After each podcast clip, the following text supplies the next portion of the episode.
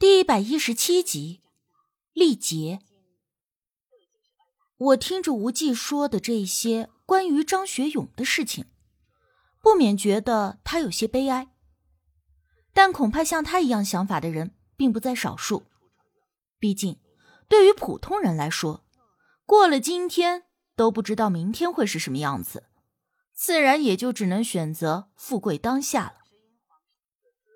可我不禁试着猜想。张学勇将自己的福运借光了的那一天，万年凄苦无人送终的时候，怕是会非常后悔线下的选择吧。可是，你当时又是怎么看出来张学勇的父亲死后被火烤着的这件事啊？我非常好奇的问他。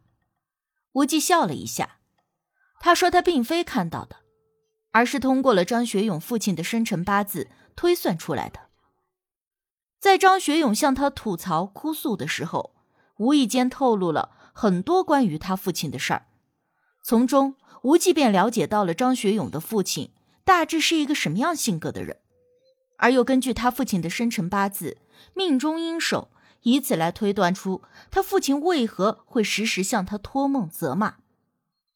我听着一愣一愣的，先前听他说起这事儿。我还以为他是开了鬼眼，竟然能够看到鬼魂死后的事儿和心中诉求。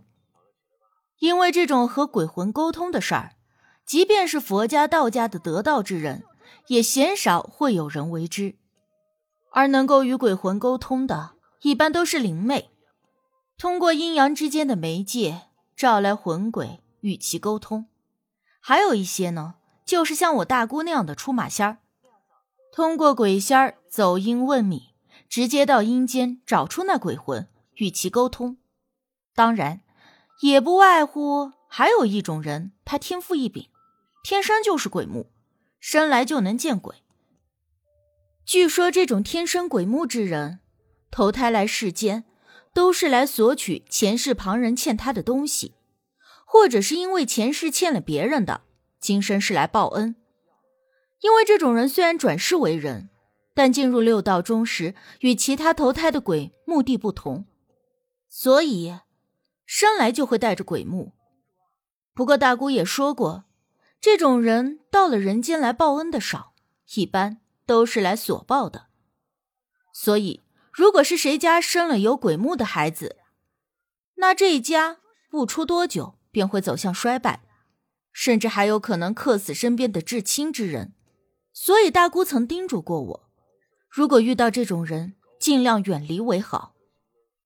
我当时还傻乎乎的问大姑，如果我身边真的出现了天生鬼目之人，那是否也说明我欠了那人的债？所以不是应该还债吗？怎么还能躲着呢？大姑说我傻里傻气的，说人六道转世，冤亲债主又何止一两人？比方说吧。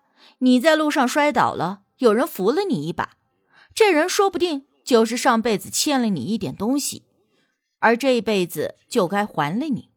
倘若不是，那你下一世恐还会再与这人遇上，不过也许就换成你扶他一把。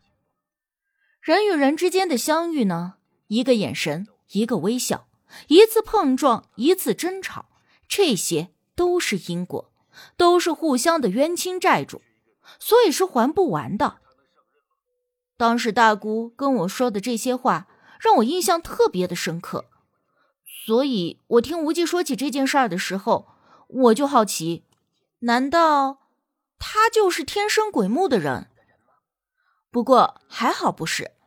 但是换句话说，即便无忌真的是天生鬼目，甚至真的是这辈子来向我讨债的。那我恐怕也无法做到逃避远离吧。那在曹凤林的宅子里，你找到的那块死玉又是用什么法子？这个总不能用生辰八字来推算吧？这件事我也一直好奇的不行，但碍于之前一直有外人在旁，我自然也不好一直追问他。而说起这件事。无忌脸上的浅笑又顿了顿，继而慢慢的收敛。他默了默，转而看着我，又笑了一下，伸手揉了揉我的头发。你难道是被十万个为什么附身了吗？这么多的问题。若是不了解他的人，会当他这话是在与我玩笑而已。但是我心知，他其实就是不想回答我这个问题，所以再转移话题。我也不是最初认识他的那个倔强小女生了，这么长的时间，我已经学会了如何与他相处了。虽然对他，我依旧是满心的疑问，甚至相处的越久，疑问就越多。但是我也尊重他的选择，毕竟他不愿意说的事，总有他自己的理由的。我又何必为了满足自己无所谓的好奇心，而让他为难，让我们的关系变得尴尬呢？好了好了，我知道了，不问就是嘛。我也笑了一下，学着他的样子，伸手去摸他的头发。无忌一路送我往学校走。路上，我有一搭无一搭的问他：“对了，之前曹凤林的宅子闹凶，你非要拉着我去，可是我去了，什么忙也没有帮上。”无忌嗯的应了一声，我也不知道他嗯这一声是什么意思。顿了顿，我又问道：“其实这件事，你根本就可以自己解决的，为啥要拉上我？是有什么原因吗？”这个问题从我到了曹凤林的宅子开始就觉得奇怪了，因为根本就没有必要叫上我一起，反而一旦真的出了什么事儿，我这细胳膊细腿的，打不能打，扛不能扛，反而会成为他的累赘。无忌的脚步停了下来，在昏暗的路灯下，他眉心微蹙，目光特别的严肃。甚至还有一些我看不太明白的东西夹杂在其中。青神，他忽然叫了我的名字，印象当中他还是第一次这么正式的叫我的名字。一般他都会随大姑一样叫我青儿或者小青姑，因为大姑当年给我算过，说“青”这个字啊对我有利，所以后来呢，我的小名儿就叫做青儿。而村里的人知道我算是大姑的半个徒弟，也都随着叫我一声小青姑，听着亲近，也算是一种尊重吧。而无忌突然这么正式的叫我的本名，没来由的就让我紧张了起来。怎怎么了吗？我发现自己紧张的说话都有些结巴了。他定定的看着我，足足有半分钟。看得我感觉汗毛都要竖起来了，以为他要说什么严重的问题，或者说，难道我此刻身后背着一只鬼这种事儿，我都情不自禁的脑补出来了。但是，他却忽然又清浅的扬了扬嘴角，跟我说没事儿。别切啊，你这话说一半，算怎么回事呢？我这都紧张半天了。你到底要说什么？我见他不准备说下去，又立刻追问道。他却铁了心似的摇摇头，说道：“以后有机会再说吧。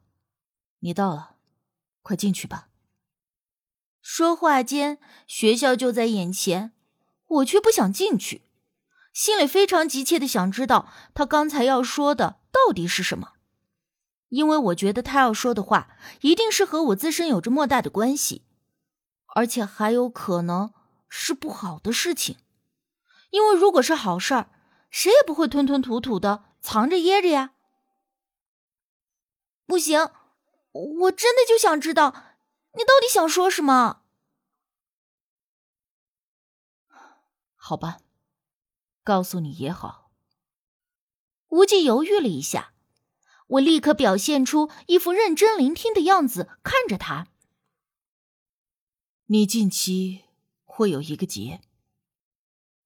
无忌看着我说道。我听着愣了一下，他又继续说：“之所以会亲自到我小叔家里去找我，并且还带着我到了曹凤林家中看宅子，是因为他推算出我的劫很有可能就是发生在我小叔家的那个方向，所以就有些担心。而曹凤林家的这个方向则有利于我化解，所以才会把我带在身边。说白了呢，其实他来解决曹凤林宅子的闹凶问题，根本就不需要我，只是担心我会出事儿，所以把我带在身边才比较放心。好了，我对你说这些呢，并不是想要吓唬你，只是提醒你，进来一定要小心一些。虽然不是什么大劫，吴忌又安慰似的按了按我的肩膀。我顿在当下，不知道这话该怎么接，但是对于他对我的关心，不由得心生感动。今天如果不是我好奇的执意追问起这个问题，以他的性格是绝不可能告诉我的。只不过让我认为他做的事情有些莫名其妙。这其实让我觉得莫名其妙的是，是他真正关心我的举动。怎么，害怕了？见我愣神，无忌便笑了一下，问我。